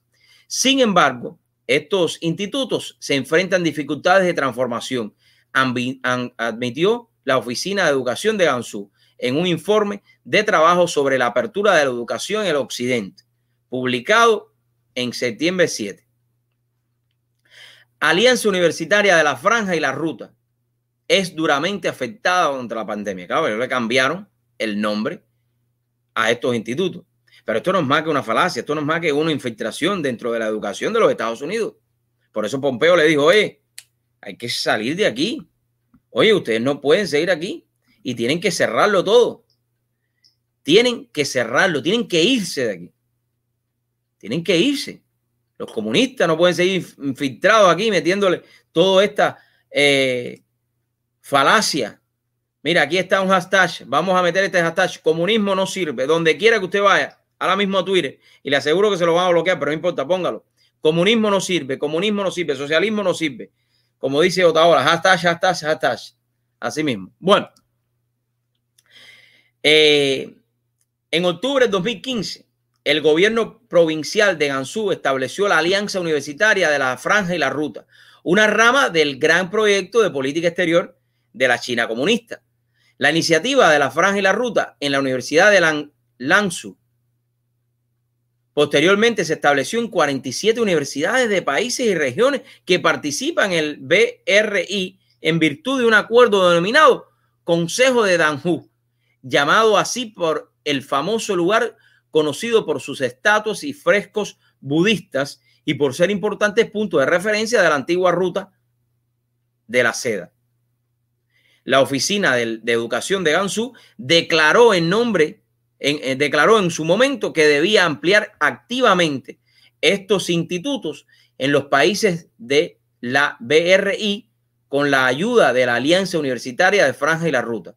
Las autoridades del Partido Comunista Chino han aprovechado la ubicación estratégica de Gansú para llegar a los países de Asia Central a lo largo de la ruta de seda mediante el establecimiento de la Alianza Universitaria de Franja y la Ruta. Se dan cuenta que todo es una mentira, todo es querer estar en el mundo entero influenciando hasta con la educación. Ahora, pero con todo esto del virus chino, el mismo virus chino asesino que ellos crearon, se han visto afectados todo esto, menos mal, que ahorita no van a poder pagar, porque esto cuesta mucho dinero. Escuelas internacionales chinas en el extranjero podían fracasar. Los documentos internos también revelan el último proyecto de infiltración mundial del Partido Comunista Chino a través de la educación, la creación de un nuevo programa de escuelas internacionales de China en el extranjero. Fíjate esto. Fíjate hasta dónde va la mente macabra de estos chinos comunistas de crear escuelas internacionales para ir metiendo poquito a poco su ideal ahí, ahí en la mente de la gente, de los más débiles. En un documento de junio de 2020 que la oficina emitió a la división de Gansú de un órgano consultivo del Partido Comunista Asesino Chino, conocido como la Conferencia Consultiva de la Política del Pueblo Chino. Sí, pero todo esto es de los pueblos, pero de pueblo no tiene nada, el comunismo no le importa el pueblo. En el Ministerio de Educación Nacional crearía un modelo educativo basado principalmente en los institutos confusos existentes, pero gradualmente lo convertiría en una escuela internacional china separada que ofrecerá enseñanza de lengua y cultura china. El programa aún no se ha puesto en marcha oficialmente. Li Lingyi, analista de asuntos internacionales, escuchen esto que hasta está bueno, con sede en Estados Unidos, cree que es poco probable que el nuevo programa arranque porque las tácticas de infiltración del régimen asesino comunista chino en varios campos como la política, la economía, la ciencia y la tecnología y la educación han sido objeto de un escrutinio más amplio en los últimos años. Les voy a hablar de un tema para que ustedes vean hasta dónde llevan estos comunistas asesinos cuando se les mete algo en la cabeza. Y ustedes me van a decir, Darío está loco ya. No, no estoy loco. No estoy loco y yo sé lo que estoy diciendo porque hay pruebas. Hay personal del gobierno americano en puestos claves que son personas que están puestas ahí por esta gente. Porque ellos quieren infiltrar y lo han hecho y está infiltrado el gobierno de los Estados Unidos, eso lo saben. Claro, cuando cogen uno, por eso es que lo votan rápido. Ojo, pero eso es lo que quieren hacer los chinos en el mundo entero. Los chinos quieren coger el mundo entero. Los chinos ya cogieron, no voy a hablar del mismo tema otra vez porque me voy a... Eso. Los chinos ya acabaron con África. Los chinos ya donde quiera, Singapur, donde quiera que usted vea un lugar, ya China está cogiéndose ese país. Y sobre todas las cosas, donde el país esté más pobre, ellos llegan. Le dicen, ven acá, amiguito, mira, yo te voy a ayudar. Aquí tenemos dinero, porque esos chinos lo que tienen es una cantidad de dinero que es horrible. En dólares, eso, dinero por mayor. Es una caja de dinero. Ellos tienen dinero. Como tienen mucho dinero, llegan y compran todos estos países y después se adueñan de los países. Pero bueno, por eso hay que denunciarlo. Vamos a seguir este hashtag, miren, que hizo nuestra amiga Sisi, creo, ¿no? Sí. Comunismo no sirve, comunismo no sirve, comunismo no sirve. Este periódico que yo leo, de Epoch Times, le han hecho la vida imposible. Ese periódico le han quemado sucursales en China porque simplemente dice la verdad, porque a los comunistas, caballero, a los comunistas no hay quien le diga la verdad. A los socialistas tú no le puedes decir la verdad. Los comunistas, tú le tienes que decir, como el ministro este de Comercio y Alimentos en Cuba, que le dijo a las personas que tenían que comer tripa, que habían hecho y que estaban buscando ya para llegar a no sé cuántos millones de o miles de kilómetros de tripa. Entonces, como la gente está pensando en las tripas, que las tripas es riquísima, usted prepara unas tripas bien buenas y es rica. A mí me gustan las tripas. Yo voy mucho aquí a un restaurante que se llama Graciano y me gusta la tripa, pero una tripa un día. Pero yo me preguntaría si yo estuviera en Cuba. Ven acá, chico, tú hablas de tripa, pero ¿dónde está la carne? Pregunta normal. Preguntarse. Como fíjate, pero es que a ellos tú no le puedes preguntar porque ellos se responden solo. Ese mismo día, el ministro de Alimentos le dice a Randy, creo que se llama, o Randy o Rondi, no sé, Randy de la mesa cuadrada, le dice, porque Randy le pregunta, bueno, y los camarones y la langosta, bueno, eso es igual, Randy, que la gente dice que nosotros, ¿por qué en Cuba no se come langosta? ¿Por qué en Cuba no se come camarones? Randy, tú sabes muy bien, y Randy hace así con la cabeza, que de eso me enteré el otro día hablando con mi amigo Eliezer, que me dice, ¿tú sabes que a Randy le dice que sí? Que siempre dice que sí con la cabeza así. Tú sabes, Randy, que los camarones y las langostas se las podemos vender a la gente, pero eso es lo que nosotros cogemos para vender a un extranjero para comprar leche en polvo. Chicos, hay que tener la cara de descarado para decir en medio de una transmisión que lo ve el país entero, decirle a la gente, mijo, que ustedes venden la langosta y los camarones para darle leche en polvo, cuando en una bodega en Cuba no hay ni leche en polvo, chicos. Pero es que con todo el terreno que tiene Cuba, la leche en Cuba no debería faltar. Porque antes del triunfo de la revolución, en Cuba la leche no faltaba. Ah, pero vino Fidel Castro con sus ideas de traer vacas del frío, meterle la cabeza con un aire acondicionado. Mire, ya me fui para otro tema. De las locuras que hace, así mismo es. Sí, tiene que tener la cara de concreto. Es un concreto, pero un concreto eso duro, el concreto que se funde en el mar, que eso es durísimo cuando es como un químico que se funde el solo. Pero bueno, miren, tenemos que denunciar, tenemos que seguir denunciando y lo vamos a hacer hasta el día que el señor me diga, Darie, sube. Yo voy a seguir denunciando el comunismo, seguiré explicándole a todo el mundo que piensa que el socialismo es bueno, lo seguiré haciendo y seguiré demostrándole por qué no es así. Miren esto. Miren esto. Una decena de activistas reunidos en la sede del Movimiento San Isidro se declaran en huelga de hambre. El asedio al grupo escala. La policía cubana intercepta a vecina que les suministra alimentos. Esto es el grupo San Isidro, el Movimiento San Isidro, que ya los comunistas asesinos están ya encarnados en ellos, porque ellos lo que quieren es acabar con todo el que hable en contra o diga la verdad. Vamos a hablar que no estén en contra, que digan la verdad de lo que está pasando en Cuba. Una decena de miembros, aquí los ven en huelga de hambre, una decena de miembros del Movimiento San Isidro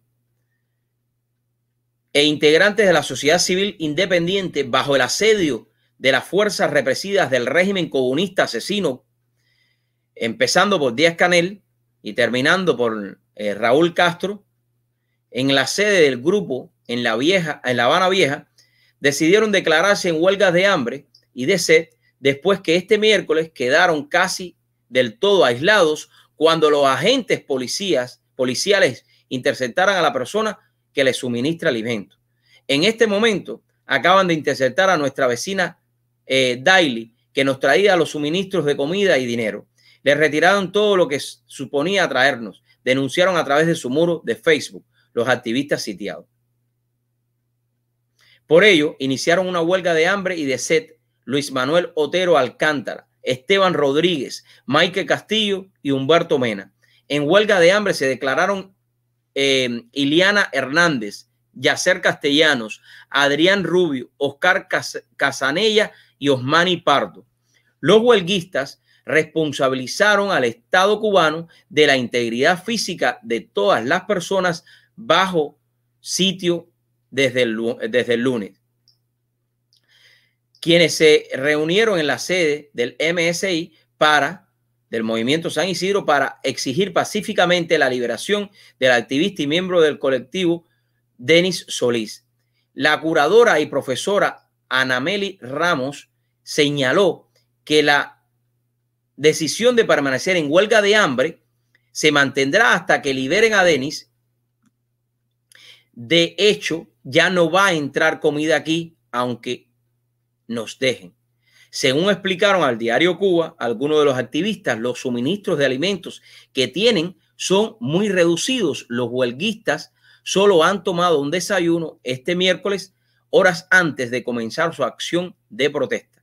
Desde la sede del proyecto, Anameli Ramos, la poeta Catherine Biscue y el artista Luis Manuel Otero Alcántara, el rapero Mike Castillo, más conocido como Sorbo, la periodista Iliana Hernández, el científico Oscar Casañeda, la profesora Omara Ruiz Urquiola, el activista Yacer Castellanos, el músico Humberto Mena, los activistas Adrián Rubio y Jorge Luis Capote, Noviel Uboa, Alexander Tamayo, Osmani Pardo y el reportero Esteban Rodríguez convocaron a una lectura de poesías el martes, en la que se sumaron otras voces solidarias dentro y fuera de Cuba. Esa fue la noche que cogieron a Omar Ruiz Urquiola y le reventaron una de sus daños que tiene por el cáncer que ya padece y la hicieron sangrar. Los comunistas asesinos. Por esto hay que denunciarlo. Esto no se puede quedar simplemente en el diario Cuba, como lo está haciendo un trabajo excelente. Esto hay que decirlo en el mundo, compartir esto, compartir. Si no quiere compartir esto, comparta la noticia del diario Cuba, pero hay que levantar la voz en el mundo. Hay que levantar la voz en el mundo y decir que en Cuba sí hay gente que tiene lo que tienen que tener los hombres, lo que tienen que tener las mujeres para levantarse y pedir la libertad y luchar en contra de la dictadura que por 62 años ha vivido de todos los que viven fuera de Cuba. Y tenemos que hacerle entender a los que están en Cuba que no pueden seguir siendo mantenidos, que no pueden seguir manteniendo además, o que no pueden seguir haciendo que sus familiares en el extranjero sigan manteniendo la dictadura comunista, como le dijeron ayer. Vengan para acá, amores míos, con el pasaporte vencido, sin prórroga, regresen porque lo que queremos son los dólares. Eso es lo que ellos quieren. Eso es lo que quiere la dictadura asesina comunista. Y ustedes que viven en Cuba tienen que entender que ustedes están siendo también usados para mantener a los comunistas asesinos esos que están en Cuba. Y no lo podemos permitir. Tenemos que abrirle los ojos a todos estos a todos los ciudadanos cubanos que viven en Cuba. Estados Unidos nunca ha prohibido que se les envíe dólares a ustedes. Estados Unidos lo que sí ha prohibido los negocios como Western Union, que son cómplices de la dictadura y que se lucran por el trabajo y el sudor de los que muchos día a día, hoy en Miami, en Europa, en todos los países, le mandan algo a su familia, pero largando el lomo y trabajando. Seguimos entonces. A ver. Decidimos para romper este ciclo de tensiones constantes que quedarnos aquí para generar acciones más creativas, más a largo plazo, para más de comunidad, ya que logramos llegar aquí más de 10 personas y que estamos dispuestas a mantenernos aquí. Entonces decidimos dar un giro a la dinámica y plantarnos para protestar por la liberación de Denis Solís, dijo Ana Meili Ramos a Diario Cuba. La sede de este movimiento se encuentra sitiada bajo vigilancia policial desde el lunes. Asimismo, a muchos de los activistas atrincherados le han quitado el acceso a la internet. Fíjate cómo hacen los comunistas esto, compadre. ¿Qué hombre más malo, chico? Qué hombre más malo, qué cinismo, compadre. Han llegado a cerrar no solo esta cuadra, sino también la siguiente. Dijo Ramos, que comentó que la calle llegó a ser cerrada con cintas amarillas la mañana del miércoles, pero luego fue retirada cuando los activistas empezaron a hacer fotos. Ramos destacó que con esta acción colectiva están poniendo el cuerpo de otra manera, al tener que aprender a convivir tantas personas diversas. Hasta ahora habíamos puesto el cuerpo siempre para las detenciones, recordó Ramos, quien ha sido arrestada durante 3 días consecutivos junto a otros activistas frente a la estación de Cuba y Chacón. No sabemos cuánto tiempo vamos a estar aquí, pero vamos a estar un tiempo. Y la idea es tener todos los días propuestas culturales para seguir exigiendo por Denis, pero desde el arte, pero también para proyectarnos frente al barrio, que han estado muy conectados con nosotros y apoyándonos, mucho destacó. Esta es una casa particular, por lo tanto no estamos haciendo nada ilegal. Lo que están haciendo algo ilegal son ellos, los comunistas asesinos. La seguridad del Estado, que impiden que los vecinos se acerquen a ayudarnos e impiden que entrara el que vende pan, dijo Ramos. Necesitamos que liberen a Denis. Eso es totalmente legítimo por lo que han hecho con él es una injusticia. Y eso es lo que todos ustedes, Las personas que están conectadas y los que verán esto deben hacer, denunciar a estos comunistas asesinos para que nadie les envíe un solo centavo para allá. Eso es lo que hay que hacer. Eso es lo que hay que hacer en este momento. Bueno, tengo otra noticia a comentar ahí de Cuba, pero me voy a ir a esta noticia, una noticia que también me preocupa. Miren esto. Me voy a ir a Bolivia. Miren a quién tengo ahí. Miren esto. Miren la cara de ese hombre. Ese hombre que ustedes ven ahí. Ese hombre que está ahí. Fue buscado para ser apresado por la presidenta que estaba cuando a él lo sacaron por el fraude que estaba haciendo. Porque a él lo sacaron por contrabandear, por estar en concubenio con Maduro, con todos estos gobiernos narcodesgobiernos que trabajan en América Latina, este señor que está ahí. Y hoy por hoy Evo Morales está influyendo nuevamente en Bolivia, en la política boliviana. Hoy por hoy Evo Morales llegó también para solidarizarse y hacerse el jefe y reincorporarse a la presidencia del movimiento al socialismo. Imagínese usted, un país como Bolivia que está en quiebra total, que está pasando las de Caín con todos los problemas que tienen, y este salvaje que está aquí adelante, perdónenme que yo me exprese de esta manera, yo no me debía expresar así, pero es que me da pena, me da lástima con los bolivianos con los que votaron para que el otro, o el fraude que cometieron, porque eso no me imagino, es que yo no puedo creer que todavía, yo no lo puedo pensar. A lo mejor es que yo no estoy así pensándolo, pero a lo mejor es que estoy en otro momento. Yo no puedo pensar que exista todavía un ser humano en el mundo vote por el socialismo o vote por el comunismo. Evo Morales hará todo lo posible por buscar la presidencia nuevamente. La reincorporación de Evo Morales a la presidencia del movimiento socialismo tomó por sorpresa a algunos observadores, quienes dijeron que el exmandatario hará todo lo posible por buscar la presidencia nuevamente. Este tipo, lo que hay que meterlo preso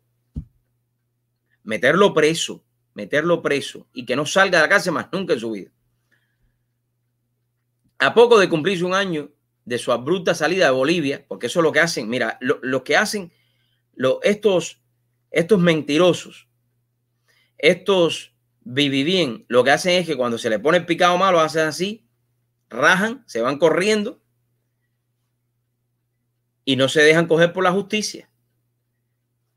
Una abrupta salida de Bolivia entre denuncias de fraude electoral a su favor. Evo Morales viajó la semana pasada desde Argentina para reinstalarse nuevamente en el país. El exmandatario volvió a su país en un día después de que el partido Movimiento al Socialismo recuperara el poder con Luis Arce, un monigote más de Evo Morales, como nuevo presidente de Bolivia. Días después, Morales anunció su reincorporación a la presidencia de MAS.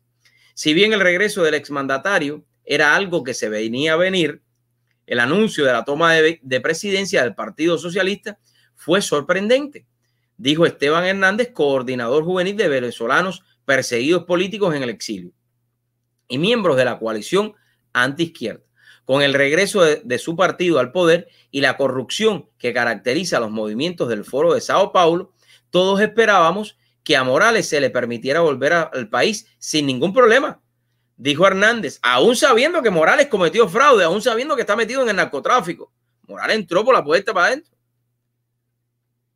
Personalmente, no esperé que se le diera ninguna posición de poder bajo el gobierno de Arce. Y si bien esto no es un cargo político público, sí es un cargo que lo va a mantener en la vida política de Bolivia, agregó. Esto es lo que yo les digo a ustedes que sucede en todos estos países. Y yo a veces me imagino que esta gente no tienen un cierto nivel cultural para comprender lo que este señor está haciendo en Bolivia. Yo quisiera nada más que un boliviano de esto que tenga muchísimo dinero, que fuera millonario, porque yo sé que hay bolivianos que tienen que ser millonarios, y que estuviera de verdad de parte del pueblo, se hiciera justicia. Porque esto, y justicia en el mejor sentido de la palabra, no me malinterpreten, que cogieran y hicieran un juicio político a este señor Morales y lo metieran preso y que no saliera más nunca de la cárcel. ¿Por qué llegó a Bolivia ahora? Porque el Arce, que es su mope, su títere, llegó al poder, porque si no, él no tiene lo que tienen los hombres de enfrentar la justicia en Bolivia. Porque la mujer que estaba ahí como presidenta les cantó la 40. La mujer que estaba ahí rompió relaciones con Cuba. La mujer que estaba ahí rompió relaciones con Venezuela. La mujer que estaba ahí rompió relaciones con Argentina y rompió relaciones con todos los países comunistas, asesinos, que están hundiendo al pueblo en la pobreza. Y ahora regresa este Arce para retomar negociaciones con Venezuela, para retomar negociaciones con Cuba, para retomar negociaciones con todos los países a los cuales se saben que están infiltrados completamente por el comunismo. Las próximas acciones de Morales aún son inciertas, de acuerdo con Hernández, pero señala que el expresidente evitará que le suceda lo mismo que a Rafael Correa con Lenín Moreno. La mejor manera de evitar eso es que Morales retome el poder. Creo que Morales hará todo lo posible para regresar a la presidencia directamente, no a través de alguien, dijo. Lo que hace falta es que lo metan preso y le den por lo menos 100 años de preso, de estar preso a Evo Morales. Así están las cosas en Bolivia. Así están las cosas en Bolivia. Bueno, una nota rápido. Miren, para todos los que hablan más de los Estados Unidos, Estados Unidos da a Centroamérica $17 millones como asistencia por ETA y IOTA, que estos son los dos huracanes. Estados Unidos anunció este miércoles que dará $17 millones adicionales a Centroamérica como asistencia ante los daños causados por los huracanes que han azotado el Istmo en las últimas 2 semanas y han dejado cientos de muertos y cuantiosos daños materiales. La Agencia de Estados Unidos para el Desarrollo Internacional ya estaba brindando asistencia desde que el huracán ETA tocó tierra el pasado 3 de noviembre y ahora está asignando $17 millones adicionales para ayudar a las personas afectadas por ambos huracanes en Guatemala, Honduras y Nicaragua, informó la embajada estadounidense en Managua. Pero espero que estos fondos los puedan repartir ellos mismos, porque si los reparten los países estos, se jaman el dinero. Los 17 millones eso no dura ni tres horas. Ni 3 horas durarán los 17 millones. Esto es el nuevo financiamiento, incluye hasta $8.5 millones en Honduras, $7 millones en Guatemala y 1.5 millones en Nicaragua para proporcionar refugio de emergencia, alimentos, suministro de higiene, artículos de socorro críticos y protección para las personas más vulnerables, muchas de las cuales son indígenas y comunidades afrodescendientes, precisó la fuente. Me imagino yo que Daniel Ortega acepte la ayuda, porque Danielito Ortega, mire cómo estaba eso, Danielito Ortega no quería nada de ayuda. Dice que ellos están preparados para todo esto, que eso está bien. ETA, un huracán de categoría 4 que tocó tierra en Nicaragua el 3 de noviembre pasado y llegó al día siguiente como depresión tropical a Honduras, causó lluvias en el Istmo que dejaron al menos 144 muertos, 120 desaparecidos, destrucción y suelos saturados de agua y más proclives a deslaves. Así que esto es lo que Estados Unidos está haciendo para ayudar también a estas naciones. $17 millones como asistencia para estos países. Estados Unidos, que muchos dicen que es un país, como dice, que yo quisiera saber qué va a decir los comunistas en Cuba, los centros de desinformación para la información en Cuba. Bueno, vamos a pasar ahora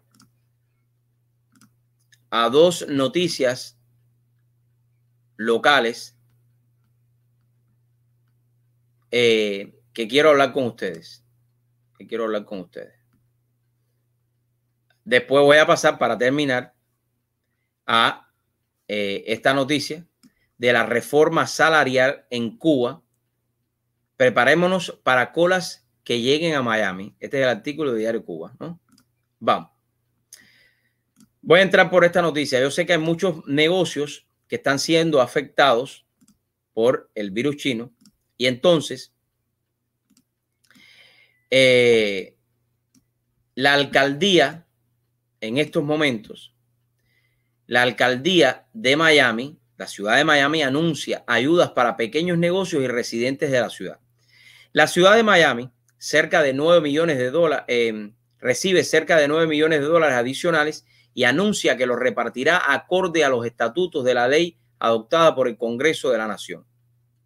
El alcalde Francis Suárez señaló que 5 millones de dólares serán adjudicados como subvenciones a pequeñas empresas, como restaurantes, hasta $20,000 y 3.4 millones a residentes en forma de tarjetas de débito de $250 para supermercados donde podrán adquirir alimentos. Próximamente se darán a conocer los detalles para solicitar las subvenciones para quienes puedan demostrar que han sufrido pérdidas financieras por causa de la pandemia. Entre tanto, las autoridades municipales y el gobierno condal se aprestan a tomar medidas para contrarrestar el rebrote de coronavirus o virus chino, que reporta más de 10,000 nuevos contagios y cerca de 40 fallecidos en los últimos 7 días. Miami-Dade mantiene en pie ciertas regulaciones como aforo limitado en locales comerciales, el uso de mascarilla, la distancia física. Mira, menos mal que ya lo están diciendo, la distancia física entre personas y un toque de queda a la medianoche que está destinado a evitar fiestas y conglomeraciones de personas. Bueno, estaremos anunciando en el día de mañana cómo pueden aplicar ustedes para esto. Bueno, nos vamos entonces a Hialeah porque las ayudas siguen. Se acercan las fiestas de Día de Acción de Gracias. Hialeah anuncia distribución de alimentos para cenas de acción de gracia. La distribución será este martes. Bueno, yo creo que esta noticia es vieja. Ah, sí, esta noticia es 17. Bueno, aquí me equivoqué, mira. Me pusieron una noticia vieja. Pero bueno, vamos a hablar de lo que sucedió. ¿Por qué no? Ya pasó, así que no puedes coger. Si hay alguna otra ayuda, yo te lo voy a decir, pero creo que no hay nada por el momento. Pero bueno. La distribución fue el 17 de noviembre a las 5 de la tarde en el Parque Golec. Esto es importante también hablar de lo que sucedió, ¿por qué no?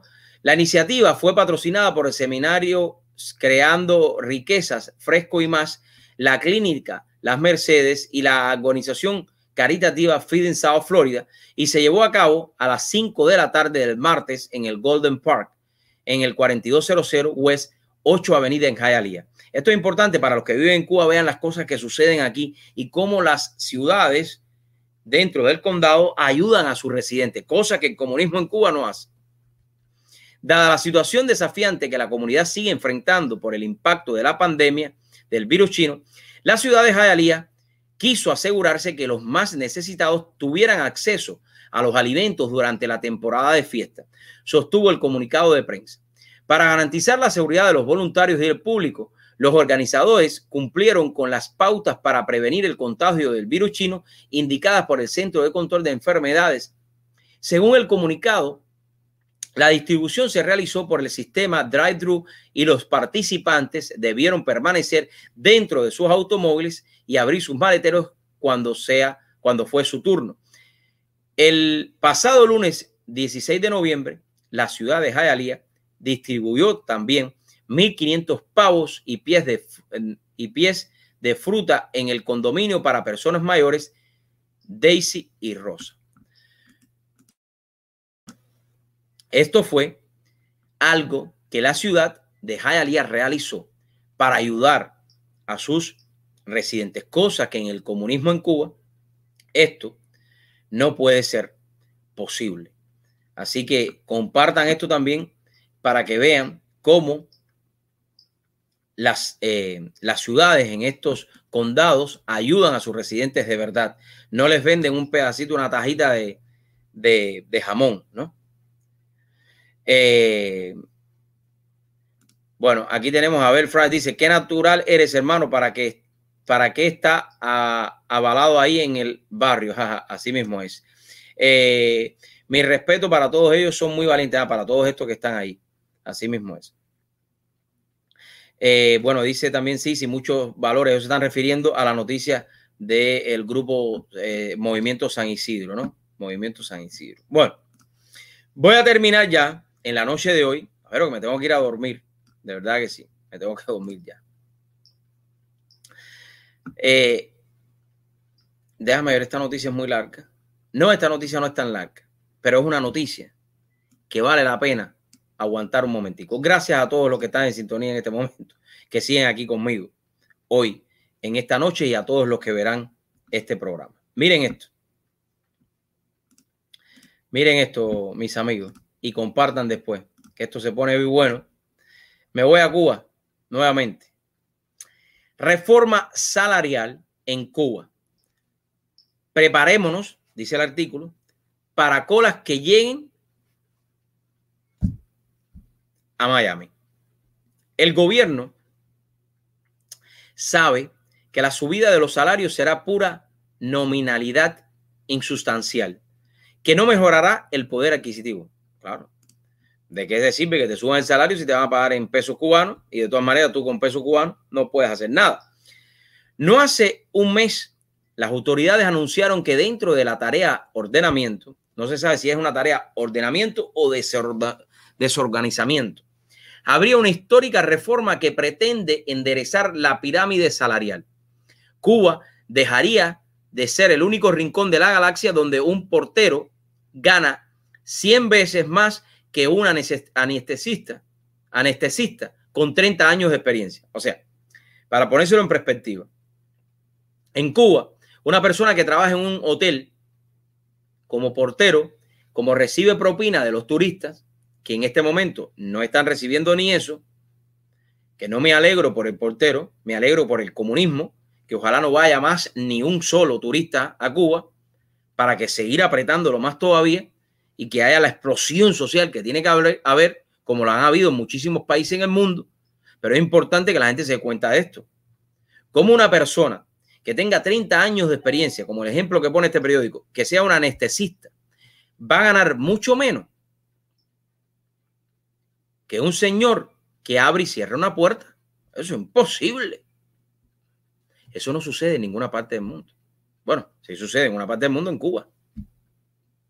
Y si sucede en otra parte del mundo, porque a lo mejor algunos que están viendo el programa y quieren darme un poquito, si sucede en otra parte del mundo, eso está ilegal, eso está malísimo, eso está mal. Y hay que denunciarlo. Porque es inconcebible, que yo estaba hablando el otro día con un médico y me decía: oye, en Cuba un médico puede ganar $10 al mes. Cuando ellos cogen a los médicos y exportan a los médicos con el tráfico humano, y se ganan por cada médico $5,000, $10,000 al mes. Y le pagan una miseria a esos médicos que están arriesgando su vida. Ahora bien, según María Molina Gutiérrez, viceministra de Trabajo y Seguridad Social, ¿no? Hay una pelea de cargo en Cuba que no sé ni para qué están, pero bueno. No solo proyectan pagar salarios según la complejidad y responsabilidad del puesto. Esperan también que estos salarios sirvan para satisfacer las necesidades básicas de la persona. Qué gente más mentirosa, chico. Aclara así de antemano el gobierno que la máxima aspiración de la gran reforma de sueldos es que los cubanos cubran lo básico, ceros lujos burgueses, entendiéndose por ello una canasta que incluye los productos alimenticios de la bodega y otros productos alimenticios o no de venta liberada, un cálculo de consumo fuera del hogar y servicios fundamentales. Mira, lo primero que tienen que hacer en Cuba es abastecer las llamadas bodegas de los municipios. Es lo primero que tienen que hacer. Y no seguir abasteciendo las tiendas que ustedes están metiendo en dólares para seguir quitándole los dólares que tiene el pueblo. Después, que las personas puedan comprar lo que ellos quieran en todas estas bodegas. sin racionamiento, sin nada de esto que ustedes han implementado por estos 62 años. Pero eso no lo van a lograr si no hay una economía de libre mercado. ¿Cómo se llama ella? Esta señora, la tenía por aquí. A ver. Molina, eso no lo van a lograr si no hay una economía de libre mercado, porque ustedes no tienen cómo abastecer estas tiendas o abastecer estas bodegas, estos mercados de barrio. No tienen, porque número uno, no tienen cerebro para hacerlo. Y número dos, no tienen de dónde sacar para poderlo abastecer.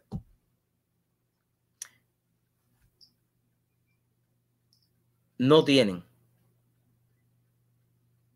Vamos a seguir aquí. Pero para esto, según Marino Murillo, jefe económico del Partido Comunista Asesino de Cuba, el problema está en lograr que los precios no crezcan por encima de la subida de los salarios planificados.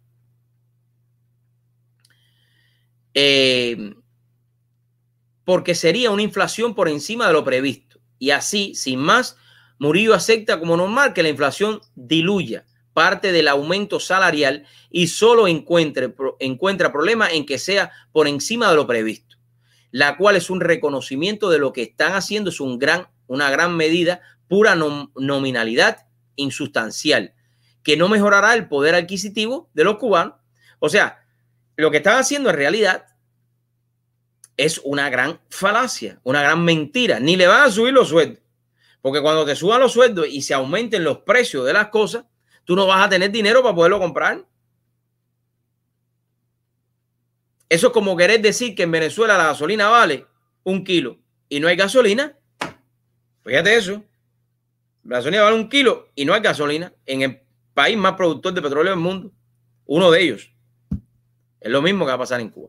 La apuesta del gobierno es que la subida salarial aumente la productividad de las empresas estatales. Cabero, mira, quítense de la cabeza las empresas estatales. En Cuba no hay empresa estatal. Esto es una mentira.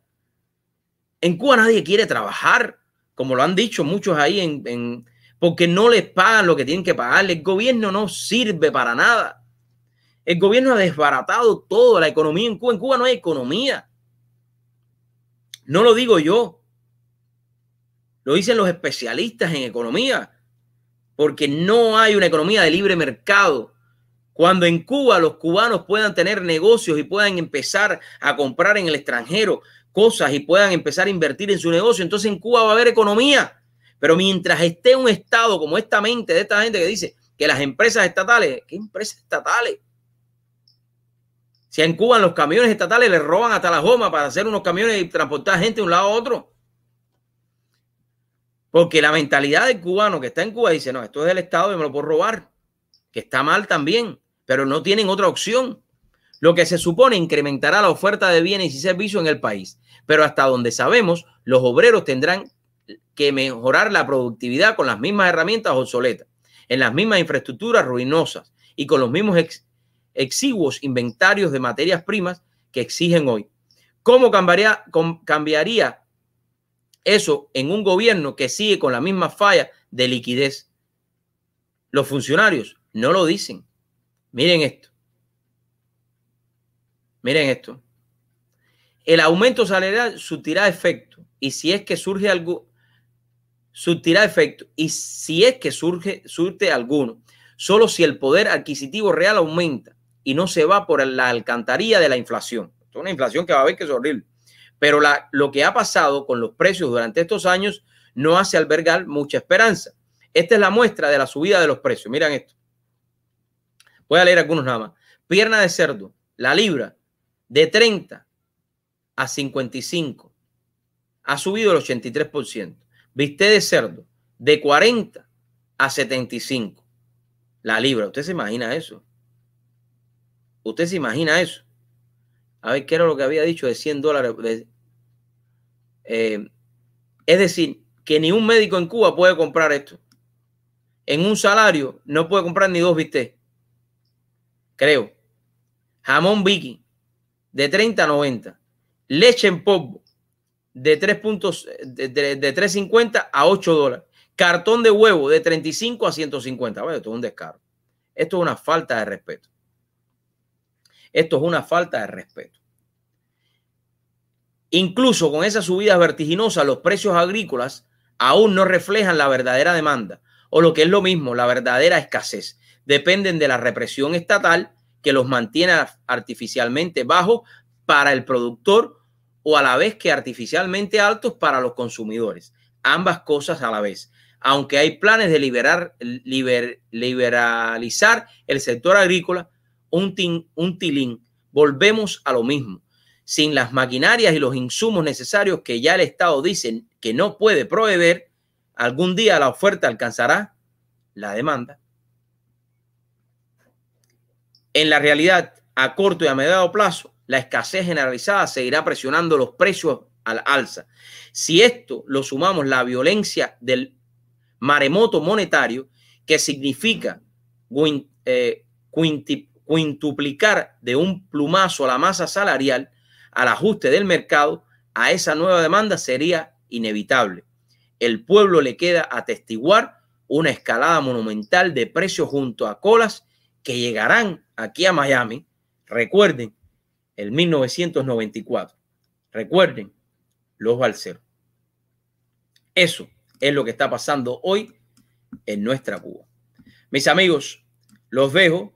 Nos vemos mañana en otro programa más. Bueno, nos vemos hoy, pero bueno, mañana en otro programa más de True Show con Dariel Fernández. Compartan, compartan, compartan para que otros vean el programa, para que no nos vean, puedan compartirlo también. Y esto es un trabalengua del compartir el programa. Gracias a todos los que nos han acompañado hoy. Recuerden que si tienes un negocio y quieres compartir aquí, lo puedes hacer. Me escribes simplemente a info@darielfernandez.com. Que Dios me los bendiga.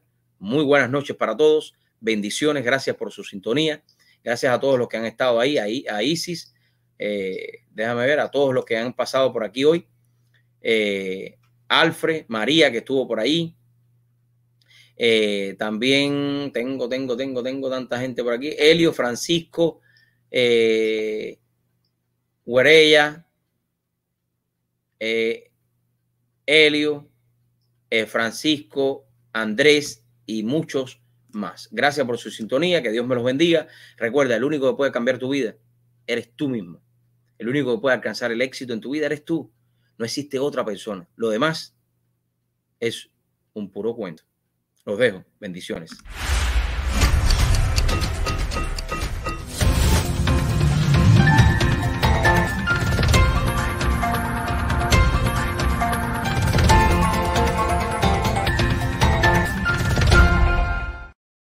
Alex, no sabía que estabas ya en los Estados Unidos. Sí, llegamos hace ya casi 2 años. Oye, y tú trabajabas en el campo de la salud, ¿no? Sí. Y aquí me imagino que sigues en la misma industria de la medicina. Dariel, tú sabes que esto es muy difícil aquí en los Estados Unidos. No, mi hermano, te presento MPTI. En unos meses puedes estar calificado para trabajar en el campo de la salud. ¿Y cuáles programas tienen? Asistente médico, técnico en farmacia, especialidad en administración médica y otros. ¿Y son en inglés? Claro que sí. Llama ya al 305-461-2223. La educación es la clave del éxito. 305-461-2223. For those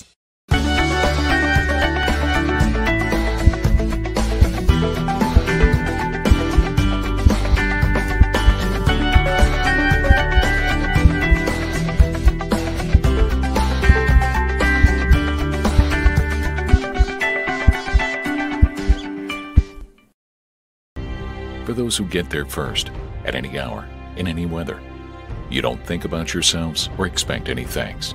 For those who keep our loved ones safe so we can sleep a little better at night. For those sworn to protect us. And we never even learn your names. To those who serve, build our world, and keep it running. We thank you. AllUniformWear.com, clothing everyday heroes for the last 30 years. For the past 20 years, we at Mr. Glass have invested in developing the best impact doors and windows for our clientele. Looking to provide even more for our clients, we've added to our offerings a new line of products that bring privacy, a modern look, and a finishing touch to your home or office. Presenting state-of-the-art blackout, screens, and zebra roller shades by Mr. Glass Doors and Windows Manufacturing. Visit MrGlassWindows.com for more information. Peter is a businessman. He was worried about his business. He was thinking about its growth day and night. One evening, after a long day at work, he searched the web for some help. Next day morning, he received a call. Our creative team then visited him. We helped then launched him a new campaign. Our campaign made him a business star. A day-by-day new clients come. Now his business is growing fast. We keep showing him a leading light. A light made his business bright. Now Peter is happy with his business life. His wife is having now happy life. Are you worried about your business life and wish you could be like Peter's life? Then visit us today for more information. We intelligently help your business soar to the top and stay there. Ponemos, the true connection between clients and brands.